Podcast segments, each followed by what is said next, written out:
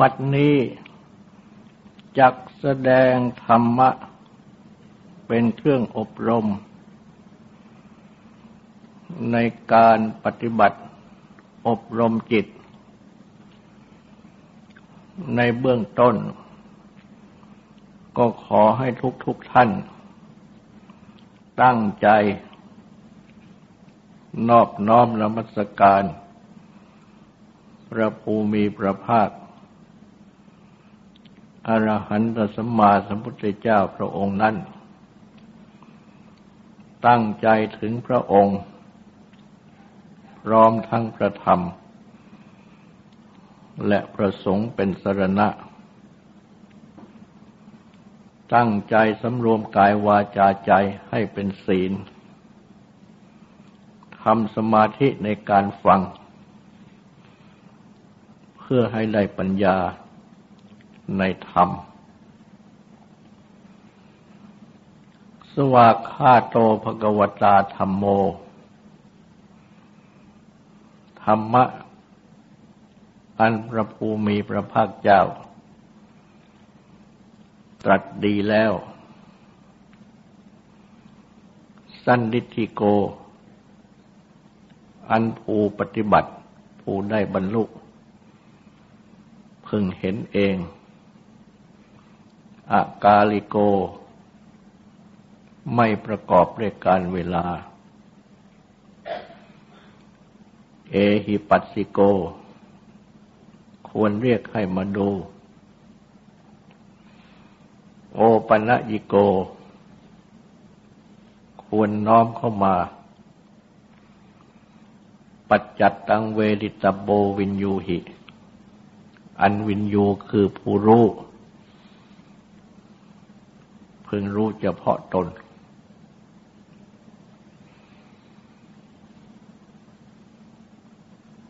พระพุทธเจ้า ผู้ทรงจำแนกแจกธรรม ได้ทรงจำแนกแจกธรรมไว้ดีแล้ว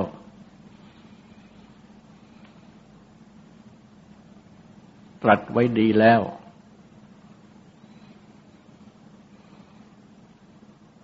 ดังบทพระธรรมคุณว่าสวากขาโตภกวตาธรรมโมนั้น ก็ได้ทรงจำแนก ตรัสบอกไว้ ในกาย อัญญาวาหนึ่ง มีสัญญา ความจำหมาย มีใจครอง ของทุกๆคนนี้เอง ได้ตรัสบอก จัดจำแนกไว้ ก็ภายในกาย ดังที่กล่าวมานี้ เพราะฉะนั้น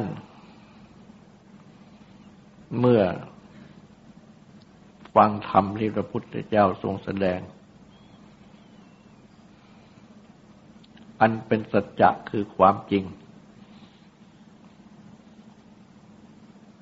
ซึ่งเป็นธรรมดาก่อนน้อมเข้ามา ในกาย มีสัญญามีใจของตนเอง หรือเรียกสั้นว่า ที่กายใจนี้ ของทุกๆคนนี้เอง ก็จะพบว่า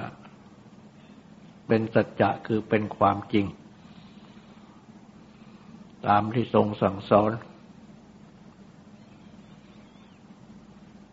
ทรงสั่งสอน ว่าข้อนี้ทุก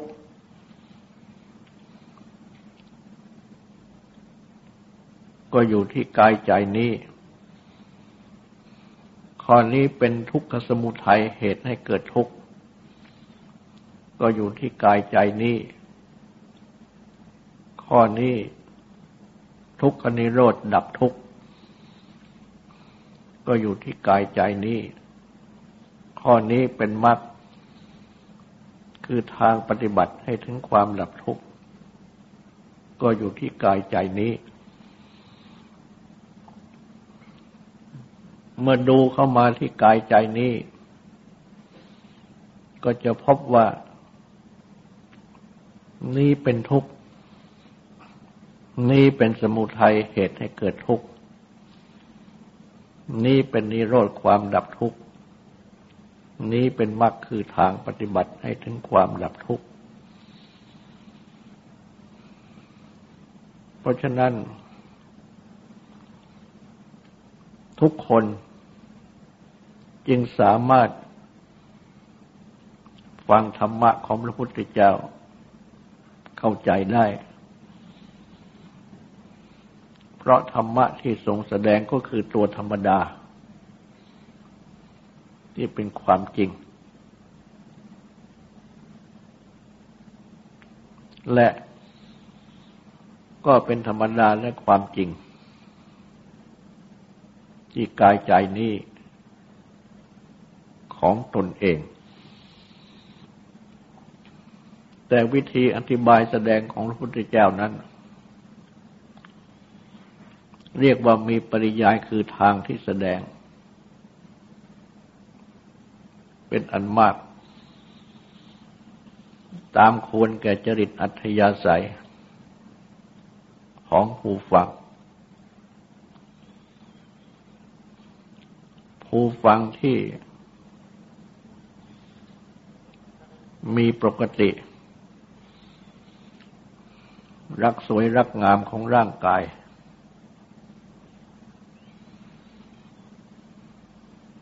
ที่เรียกว่า มีตัณหาจริตอย่างหยาบ ก็ทรงแสดงสั่งสอน ให้ทำสติ หรือตั้งสติ คือกำหนดใจ พิจารณากาย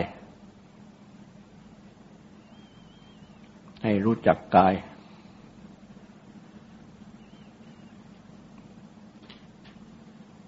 รวมเข้าก็คือว่า ให้รู้จักว่าเป็นสิ่งที่เกิดที่ดับ เพื่อที่จะได้ ละตัณหาจริตอย่างหยาบของตนได้บุคคลที่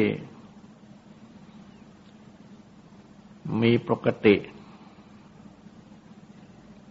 ไม่ติดในกายมากนัก แต่ยังติดในเวทนา คือ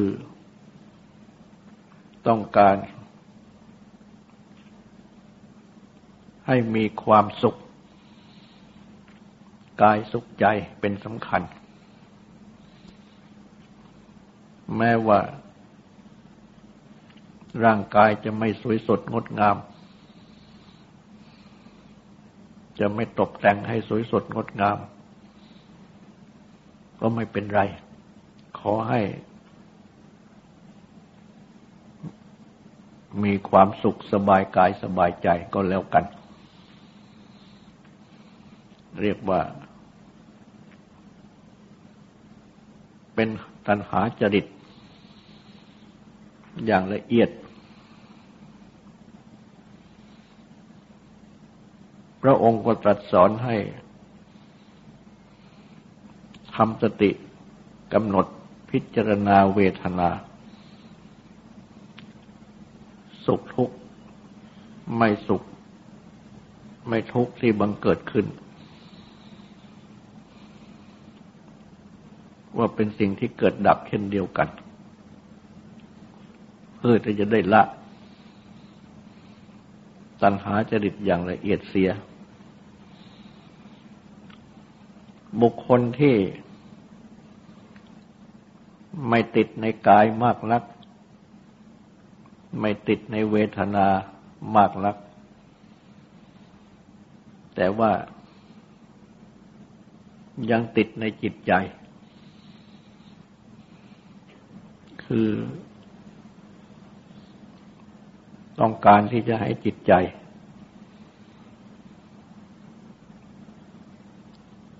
ได้พบกับสิ่งที่ต้องการ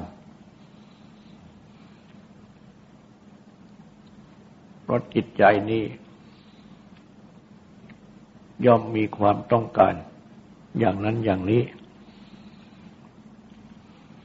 บางทีก็ไม่คำนึงถึง สวยงามทางร่างกาย ไม่คำนึงถึงสุขทุกทางกายทางใจ มากนัก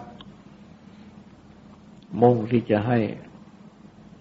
สำเร็จตามที่ใจปรารถนา เป็นที่ตั้งแม้ว่าจะต้องสกปรกทางร่างกาย จะต้องเป็นทุกข์ทางกายทางใจอย่างไรก็ไม่ว่า มุ่งให้ได้ดังใจ เป็นที่ตั้ง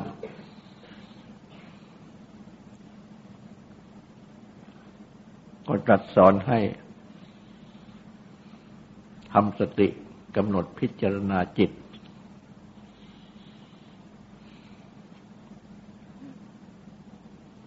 บุคคลจำพวกนี้เรียกว่าเป็นทิฏฐิจริต อย่างหยาบ เมื่อทำสติกำหนดพิจารณาจิต ให้รู้จิตที่เป็นไปอยู่ เป็นอย่างนั้นบ้างเป็นอย่างนี้บ้าง คือปรารถนาอย่างนั้นบ้างอย่างนี้บ้าง รวมเข้าก็คือว่า เป็นสิ่งที่เกิดดับเช่นเดียวกันมันจะทำให้ละทิฏฐิจริตอย่างหยาบนี้ได้ ส่วนบางคนนั่น ก็ไม่ติดทางกายทางเวทนาหรือทางจิตใจดังกล่าวมากนักกว่าติดอยู่ในเรื่องของจิต คือต้องการให้ได้อารมณ์คือเรื่อง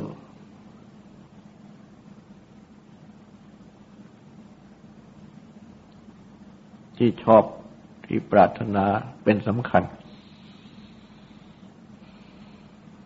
มุ่งเรื่อง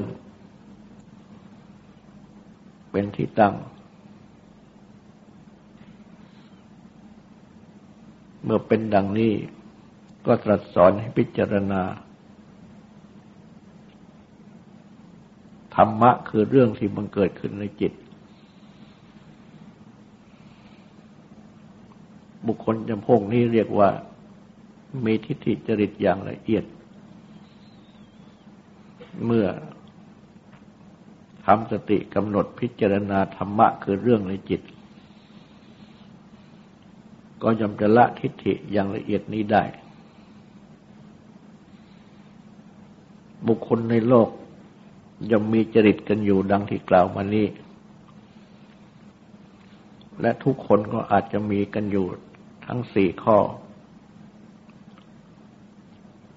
อาจจะแตกต่างกันว่ามีข้อไหน มากข้อไหนน้อย แต่ก็มีด้วยกันทั้งหมด เพราะฉะนั้น เมื่อปฏิบัติ ตามสติปัฏฐานทั้งสี่ คือตั้งสติกำหนดพิจารณากายเวทนาจิตธรรม ย่อมจะละ จริตอัธยาศัย ดังที่กล่าวนั้นได้ มาเป็นภูที่มีจิต ปราศจากจริตที่เป็นกิเลสต่าง ๆ จึงเป็นจิตที่บริสุทธิ์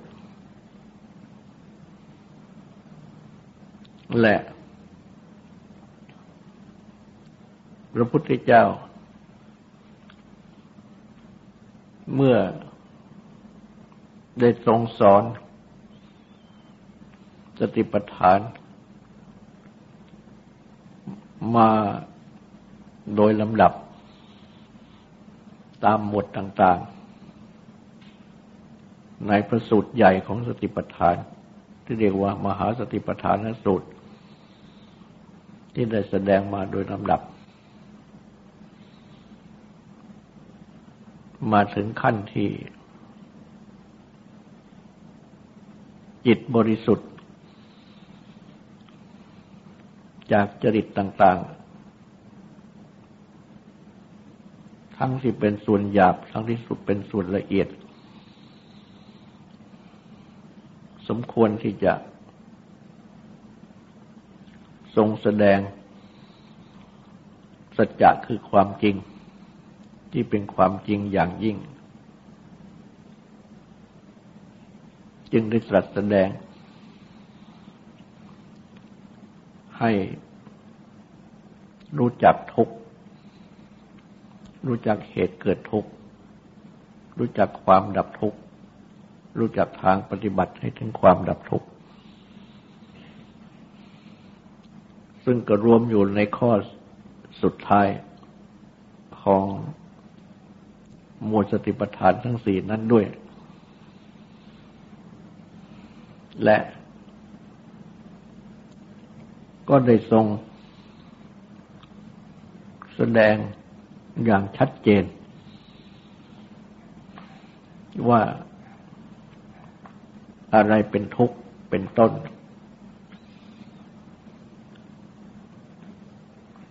เพราะฉะนั้น จึงได้ตรัสรวมเข้ามา ในขันห้า อาจตนะหก ขันห้านั้นก็คือว่า ทรงจำแนกแยกอัตภาพ คือภาวะที่ยึดถือกันว่าเป็นตัวเราของเรา นี่ ออกเป็นห้ากอง คือรูปประขันกองรูป รูปประกายอันนี้ เวทนาขันกองเวทนา ก็คือ ความรู้เป็นสุขเป็นทุกข์หรือเป็นกลางกลางไม่ทุกข์ไม่สุข สัญญาขันกองสัญญาก็คือ ความรู้จำหมาย ต่างๆจำรูปจำเสียงจำกลิ่นจำรสจำผลสัมผัสสิ่งถูกต้องทางกายจำธรรมะคือเรื่องราวทางใจ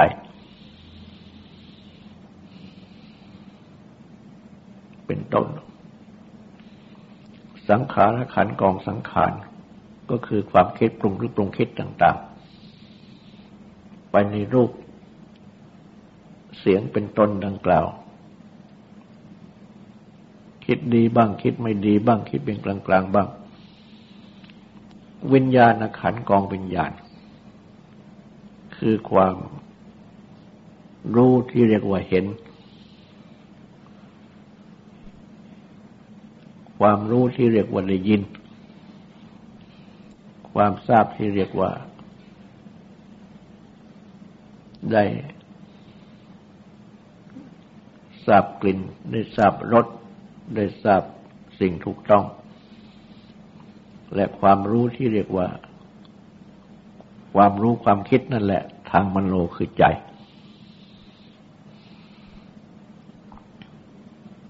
กันเรียกว่าวิญญาณ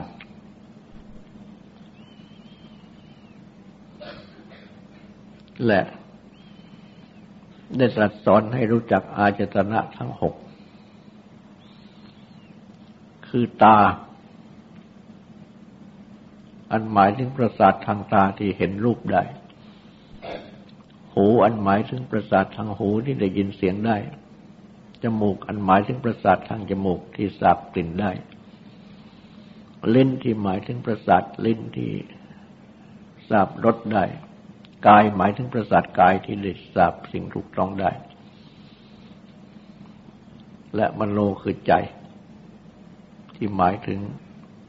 มันสมอง ที่เกิดกำกับไป มีกำกับไป กับตาหูจมูกเลิ้นกาย และมีลำพัง ที่เรียกว่าเป็นความคิดความรู้ต่าง ๆ ตัดสอน ให้รู้จักพร้อมกับสิ่งที่คู่กัน ที่ต่อกัน คือรูปที่ต่อกับตา เสียงที่ต่อกับหู กลิ่นที่ต่อกับจมูก รสที่ต่อกับลิ้น สิ่งถูกต้องที่ต่อกับกาย ธรรมะคือเรื่องราวที่ต่อกับมโนคือใจ ก็เป็นอันว่า ตาหูจมูกลิ้นกาย และมโนคือใจ เรียกว่าเป็นอาจตนะภายใน อายตนะแปลว่าที่ต่อ เป็นที่ต่อภายใน ส่วนรูป เสียง กลิ่นรสผลทพะและธรรมะคือเรื่องราวเรียกว่าเป็นอาจตนะคือที่ต่อ ภายนอก ทั้งสองนี้ย่อมต่อกันอยู่เสมอในทุกๆคนตั้งแต่ตื่นนอนขึ้นจนถึงหลับไปใหม่ แม้ในขณะที่หลับ ตัวมโน ที่แปลว่าใจที่ในปัจจุบันท่านมักจะหมายเอามันสมอง กับธรรมะคือเรื่องราวก็ยังไม่ยอมหลับยังต่อกันอยู่ ปรากฏเป็นความฝัน หลับสนิทคือไม่ฝันนั่นแหละ จึงจะพักคือมโนกับธรรมะคือเรื่องราวจึงจะพักแต่โดยปกตินั้นมักจะไม่ค่อยพัก ยังต่อกันอยู่เป็นความฝัน ฝันที่เป็นความฝันอย่างอยากก็จะแจ้งตื่นขึ้นมาจำได้ ฝันนี่เป็นความฝันอย่างละเอียด ไม่จะแจ้งตื่นขึ้นมาก็ลืมหมดจำไม่ได้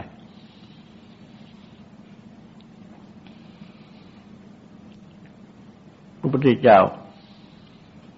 ตรัสสอนให้รู้จัก ขันห้า กับอาจรณะทั้งหก คือหกคู่ เมื่อเรียงเป็นรายข้อก็เป็นสิบสอง คือภายในหกภายในหกก็เป็นสิบสองจัดสอนให้รู้จักขันห้า อายตนะหกในที่ตนเอง โดยให้มีสติกำหนดดู ให้รู้จักที่ตัวเองนี่แหละ วันนี้เป็นรูปประขันกองรูป นี่เป็นเวทนาขันกองเวทนา นี่เป็นสัญญาขันกองสัญญา นี่เป็นสังขารขันกองสังขาร นี่เป็นวิญญาณขันกองวิญญาณ นี่เป็นตา นี่เป็นรูป ที่มาประจวบกัน นี่เป็นหูนี่เป็นเสียงที่มาประจวบกัน นี่เป็นจมูก นี่เป็นกลิ่นที่มาประจบกัน นี่เป็นลิ้นนี่เป็นรสที่มาประจบกัน นี่เป็นกายนี่เป็นโพธพะสิ่งถูกต้องที่มาประจบกัน นี่เป็นมโนคือใจ นี่เป็นธรรมะคือเรื่องราวที่มาประจบกัน และโดยเฉพาะขันห้านั้น สรุปเข้าก็เป็นสองคือรูปก็เป็นรูป เวทนาสัญญาสังขารวิญญาณก็เป็นนาม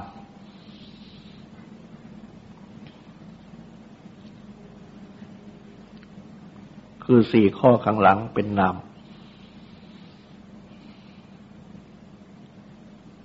นามนั่น ก็อธิบายกันเป็นสองคืออธิบายว่า ไม่ใช่รูปสักว่าเป็นนามคือชื่อเรียก นี่เป็นอธิบายสามัญอีกอย่างหนึ่ง อธิบายที่ลึกซึ้งเข้ามา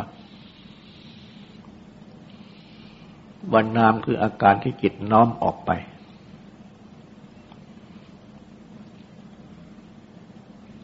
น้อมออกไปรู้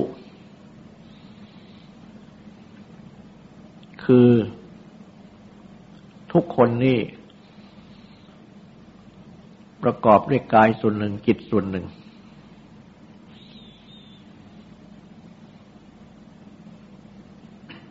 กายนั้นเป็นสิ่งที่เป็นวัตถุ ประกอบขึ้นในธาตุที่เป็นวัตถุทั้งหลาย คือธาตุดินน้ำไฟลม เป็นสิ่งที่ มองเห็นได้หรือยินได้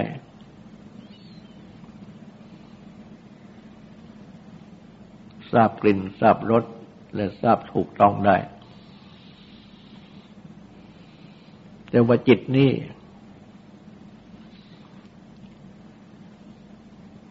เป็นธรรมชาติที่ไม่มีรูป ดังที่มีพระพุทธภาสิตรัสเอาไว้ว่าอสรีรังไม่มีสรีระงูหาสยังมีคูหาคือถ้ำเป็นที่อาศัย ซึ่งพระอาจารย์ได้แก้ว่าถ้ำนี่เป็นที่อาศัยของจิตก็คือร่างกายทั้งหมดนี้ และก็มีความเข้าใจกันมาแต่โบราณเหมือนกันว่า จิตนี้อาศัยอยู่กับหัตถยคือหัวใจ ที่เต้นอยู่นี่ หัวใจจึงเรียกว่าหัตถยวัตถุ แปลว่าหัตถยที่เป็นวัตถุคือที่ตั้ง ที่อาศัยของจิต แต่มาในปัจจุบันนี้ เข้าใจกันว่า จิตนี้อาศัยอยู่กับสมอง ที่อยู่ในกระโหลกศีรษะ แล้วก็สมกับพระพุทธภาษิตที่ตรัสไว้ว่า มีคูหาคือถ้ำเป็นที่อาศัย เพราะว่าถ้ำนั้นก็มีลักษณะเป็นโพรงเข้าไปในภูเขาก็คล้ายๆกับกระโหลกศีรษะนี่ ก็มีโพรงที่มันสมองอาศัยอยู่ จิตไม่ใช่มันสมอง แต่อาศัยอยู่กับมันสมอง แต่ที่เป็นพระพุทธภาษิตเองนั้นไม่ได้ตรัสชี้เอาไว้ว่าจิตอาศัยอยู่ที่ไหนในส่วนของร่างกายอันนี้ ตรัสไว้เพียงว่าคูหาสยังมีคูหาคือถ้ำเป็นที่อาศัย แล้วก็มาแปลความกันเอง มาอธิบายกันเองในภายหลังดังพระอาจารย์ในปังก่อนก็อธิบายกันว่า ร่างกายทั้งหมด เป็นการกล่าวรวมๆแต่ก็มีบางอาจารย์ที่เข้าใจว่าอยู่กับหัตถ์ที่เต้นอยู่นี้ ก็น่าพิจารณาเหมือนกันเพราะในครั้งโบราณนั้น ถือเอา สิ่งที่พอจะรู้ได้ พอที่จะเข้าใจได้ เป็นหลักในการที่จะวินิจฉัย ว่าอะไรเป็นอะไร เพราะหัตไทยที่เต้นอยู่นี้ในเมืองอาไทยนี่ยังเต้นอยู่ก็แปลว่า จิตยังอยู่ในร่างกายอันนี้ ชีวิตยังอยู่ แต่มาหัวใจหยุดเต้น ก็แปลว่า จิตนี้ไม่มีอยู่ในร่างกายนี้แล้ว กายนี้ก็เป็นศพ เพราะฉะนั้นยังเข้าใจกันว่าหัวใจอันนี้เป็นที่ตั้งของจิต เป็นที่อาศัยของจิต จึงเรียกว่าหัตถยวัตถุวัตถุหัตถยที่เป็นวัตถุคือเป็นที่ตั้ง ของจิต ก็วินิจฉัยกันตามที่จะพึงรู้ได้ แต่พระพุทธเจ้าเองไม่ได้ตัดชี้เอาไว้ ทรงแสดงเรื่องนี้กล่าวมาข้างต้น เป็นอันว่า ในร่างกายอันนี้มีจิตอยู่ ประกอบกายและจิตด้วยกันจึงมีชีวิต อันนี้เป็นหลักสำคัญพระอาจารย์จึงได้แสดงอธิบายไว้กว้างๆว่าคูหา อันเป็นที่อาศัยจิตก็คือกายทั้งหมดนี้ ก็เป็นอันมาสิ้นเรื่องไป ไม่ต้องไปชี้ว่าที่ไหน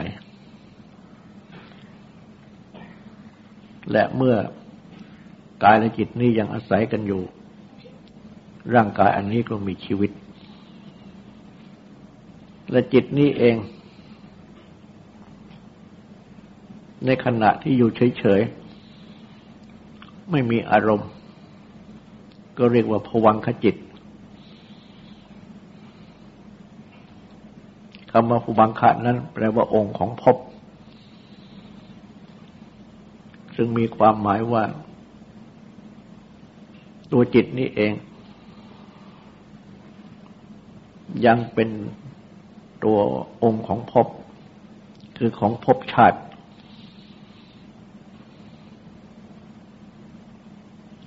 ซึ่งเป็นวัตตะ ความเวียนว่ายตายเกิด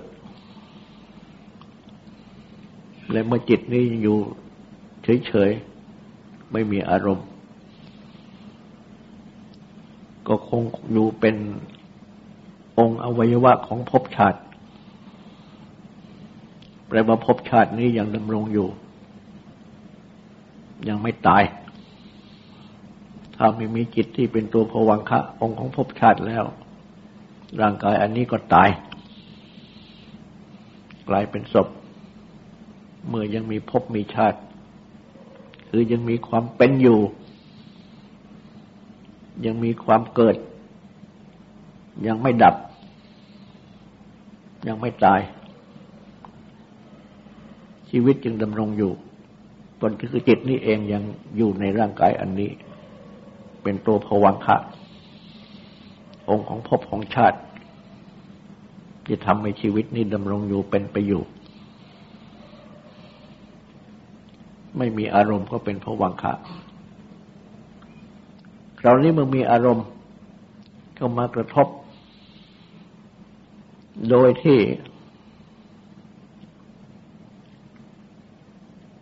ตากับรูปประจบกัน หูกับเสียงประจวบกัน ดังที่กล่าวมาข้างต้นเป็นต้น ก็แปลว่า เป็นอารมณ์ที่มากระทบ จิตก็ออกจากผวัง คือภาวะที่อยู่เฉยๆนั้น น้อมออกรับรู้อารมณ์ อารมณ์นั้น มีพระพุทธาธิบายว่า ได้แก่เรื่องที่จิตคิด เรื่องที่จิตดำริ เรื่องที่จิตหมกมุ่นคลุ่นคิดถึง นี่คืออารมณ์ ก็มีหก คือรูปารมณ์ อารมณ์คือรูป ก็รูปที่มาประจวบกับตานั่นแหละ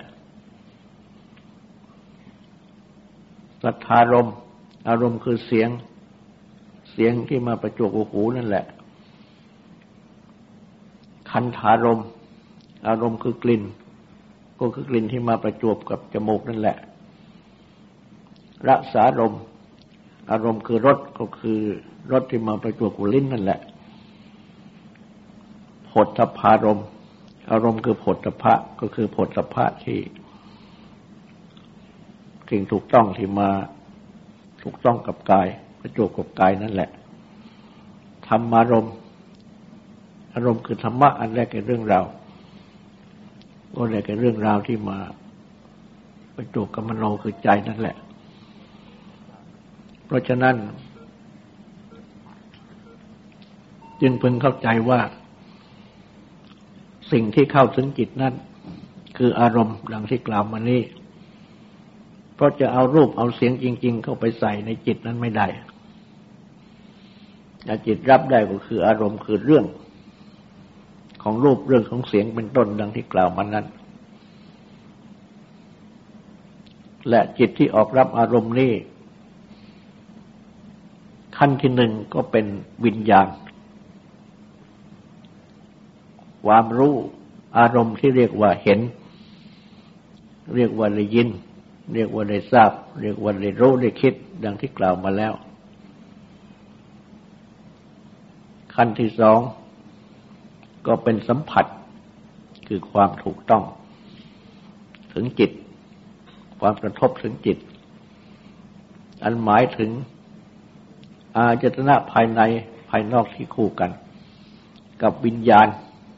ที่เกิดสืบเรื่องกันไป สามอย่างนี้มาประชุมกันก็เป็นสัมผัส กระทบใจ เป็นขั้นที่สอง ขั้นที่สามก็เว้นเป็นเวทนา ความรู้เป็นสุขเป็นทุกข์หรือเป็นกลางกลางไม่ทุกข์ไม่สุข ขั้นที่สี่ก็เป็นสัญญาความจำหมาย คือรู้จำ ขั้นที่ห้าก็เป็นสังขารคิดปรุงหรือปรุงคิด หรือเรียกชื่อว่าสัญเจตนา ความปรุงทางใจ ขั้นต่อไปก็เป็นตัณหา ความดิ้นรนทยานอยาก ข้อต่อไปก็เป็นวิตกคือความตรึก ขั้นต่อไปก็เป็นวิจารณ์คือความตรอง